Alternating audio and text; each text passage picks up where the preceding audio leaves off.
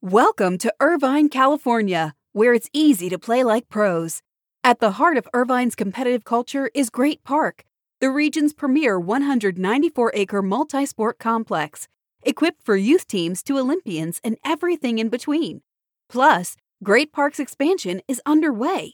With near perfect weather and a thriving sports scene, Irvine is the place to play.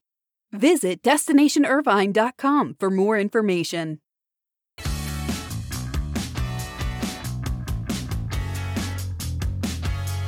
Crowd of just over 22,000 attended a pretty wild MLS All Star game at Banc of California Stadium last night, and the Baltimore Orioles snapped a 19 game losing streak.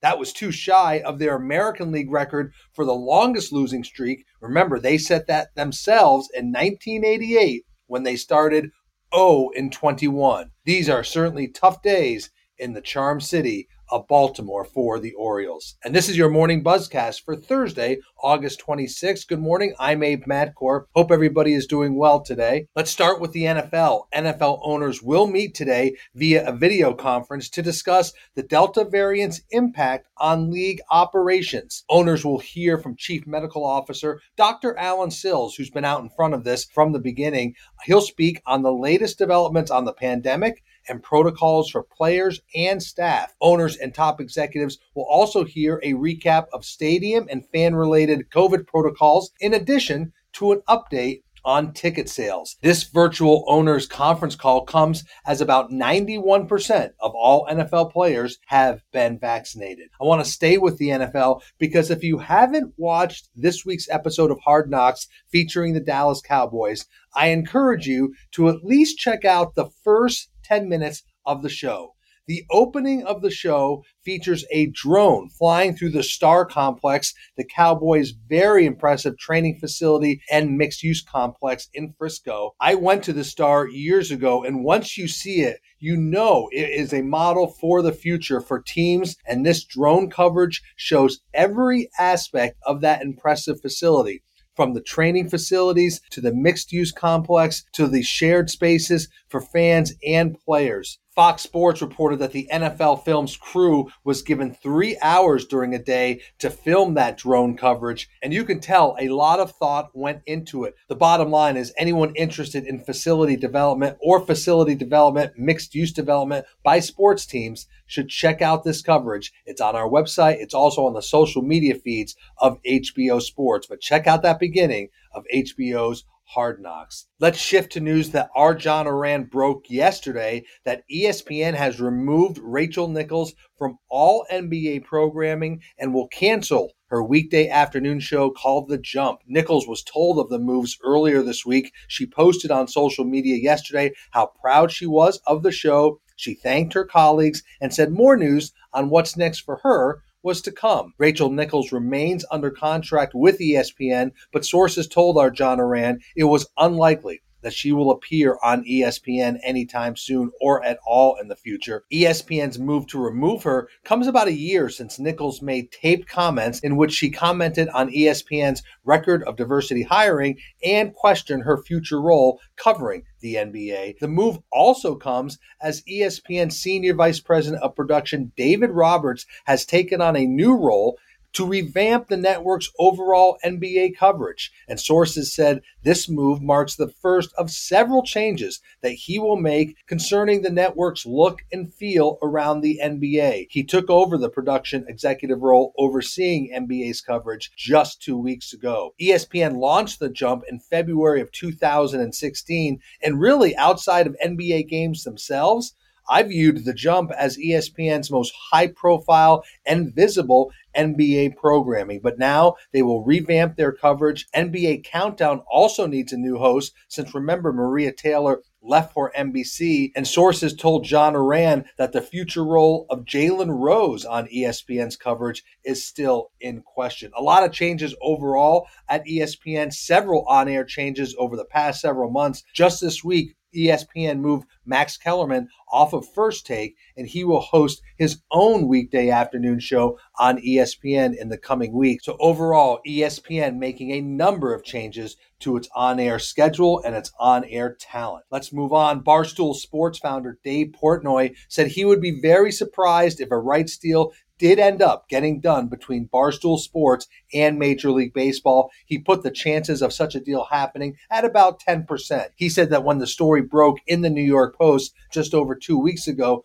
conversations between Barstool and Major League Baseball were happening, but they were never close to signing a deal. Overall, he said that there's still a chance for a deal, but a long way to go before a deal is done between Barstool Sports and Major League Baseball. Shifting to college news, SEC Commissioner Greg Sankey had his first comments since the ACC the Big Ten and the Pac 12 announced their alliance. And if you listen to the interview, you could hear his voice and read between the lines the underlying tension that exists among the leaders in college sports these days. Sankey said that he hopes the alliance does intend to work on the major issues common to all conferences and stressed that he has been always open for conversations about how to improve the current situation, but said, maybe deadpanned, that his phone hasn't been ringing off the hook in the last week or so. He also said that the alliance's statement that they share values didn't really bother him, but he called it an old playbook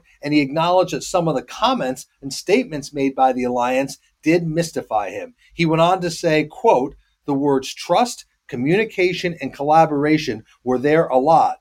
And I've yet to have any one of them say to me, wow, I wouldn't have done the same thing you did if that opportunity materialized. End quote. So you read that quote and you can see that Greg Sankey feels any of his colleagues would have made the same moves that the SEC did had that opportunity been in front of any of these other conferences. But it also shows again the underlying tension within the leaders of college sports. And I think you're going to see this for some time. Let's shift to tennis. The US Open begins on Monday. I am very bummed to miss this year's event, but bottom line is the event will feel more like 2019 than in 2020. Tournament officials outlined protocols yesterday. No proof of vaccination or a recent negative coronavirus test will be required for fans to enter the grounds, and no mask will be required when they are outdoors. It's recommended that any unvaccinated fans attending the Open wear masks outdoors. Tournament officials hope to return to close to about 750,000 fans. That's the number that attended the Billie Jean King National Tennis Center in 2019. Meanwhile, players will be tested upon arrival and then tested every four days after that. If they test positive, they will have to withdraw from the tournament regardless of what stage the tournament is in. The only bummer really heading into the Open next week is the field, as a number of top players, Federer, Nadal, Serena, have chosen not to play this year's event, but it promises to be another strong event with the U.S. Open beginning on Monday. The NHL's jersey advertising program will begin with the 2022 2023 season. And in our latest episode of SBJ Spotlight, Excel Sports Management's Jason Miller and Navigate's Jeff Nelson both chimed in on how they see the marketplace developing. Jason Miller believes the average price for sweater advertising in the NHL will be about three to four million dollars across the league. And Navigate's Jeff Nelson said a strong point for NHL clubs in negotiations is the fact that the planned three by three and a half inch patch is slightly bigger than the NBA's inventory. Another strong selling point that they both mentioned is for clubs to split up home and away patches so they have different sales propositions for brands. The two also discuss other forms of pricing they predict around the inventory and what other sponsorship inventory is attractive to them. SBJ Spotlight can be viewed on sportsbusinessjournal.com. If you have any ideas on topics or guests for future episodes, please let me know. But do check out this segment that talks about the upcoming NHL plan to sell jersey advertising. So that is your morning buzzcast for Thursday, August 26th. I'm Abe Madkour. Hope everybody has a great day. I'll speak to you tomorrow.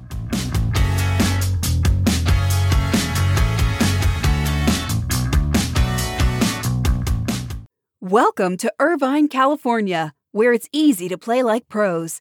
At the heart of Irvine's competitive culture is Great Park the region's premier 194 acre multi sport complex, equipped for youth teams to Olympians and everything in between. Plus, Great Parks expansion is underway. With near perfect weather and a thriving sports scene, Irvine is the place to play. Visit destinationirvine.com for more information.